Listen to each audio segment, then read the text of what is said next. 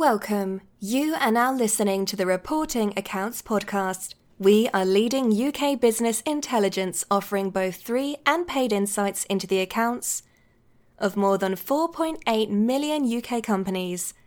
Our podcasts cover news and events from the UK financial markets and community and much more.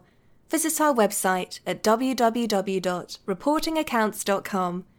And now over to your host for today's podcast, Adrian Lawrence, our resident in house finance professional.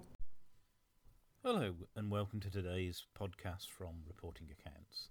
Today I'm talking about Spotify, the streaming service. Uh, it's a Swedish company, but it's been in the news today because it's announced that it would adopt a distribution first mentality. And what it means by that is to break from the traditional desk setup um, and all its employees around the world will have the option of choosing a work mode, and that work mode could be home or office based. Um, and also, its employees are going to have flexibility over their geographic location. Uh, it's quite an announcement, um, and I guess Spotify, being a online digital media company, is better placed than most businesses to to operate in that way. Um, but I think it is one thing that's come out of the pandemic.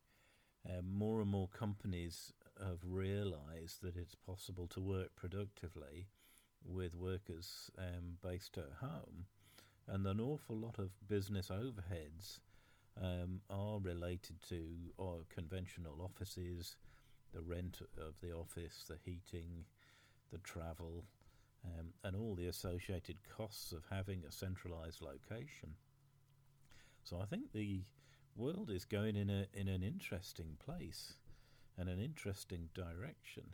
Um, it will be um, fascinating to see what that means for the conventional high street, uh, because back in the day, high streets um, centered around retail, and many office locations are uh, close to the city centres um, for for similar reasons. If employees no longer need to focus around a town or a city location, uh, that has pretty profound implications for uh, where people live, uh, the density of housing. If people are choosing to work from home, they may, may wish to have more gardens or live in locations um, closer to activities they're interested in. Uh, so I think there's a whole range of very interesting implications. It also, um, I think, is a beginning of a trend where more and more companies we'll see following that example. Facebook uh, have made a similar announcement, as have Twitter and Microsoft. Um, so we live in interesting times, as they say. Um, uh, we'll see how this develops. Um, it's a positive, positive future direction though, with people having less time spent uh, on an unnecessarily commute, commute, and more time spent with their families, friends, um, and potentially more focused time working. If you if you're having to travel a couple of hours each day to to commute, then your productivity may not be as good as if you're um, able to quickly get up and uh, sit at your desk and, and start working uh, from home.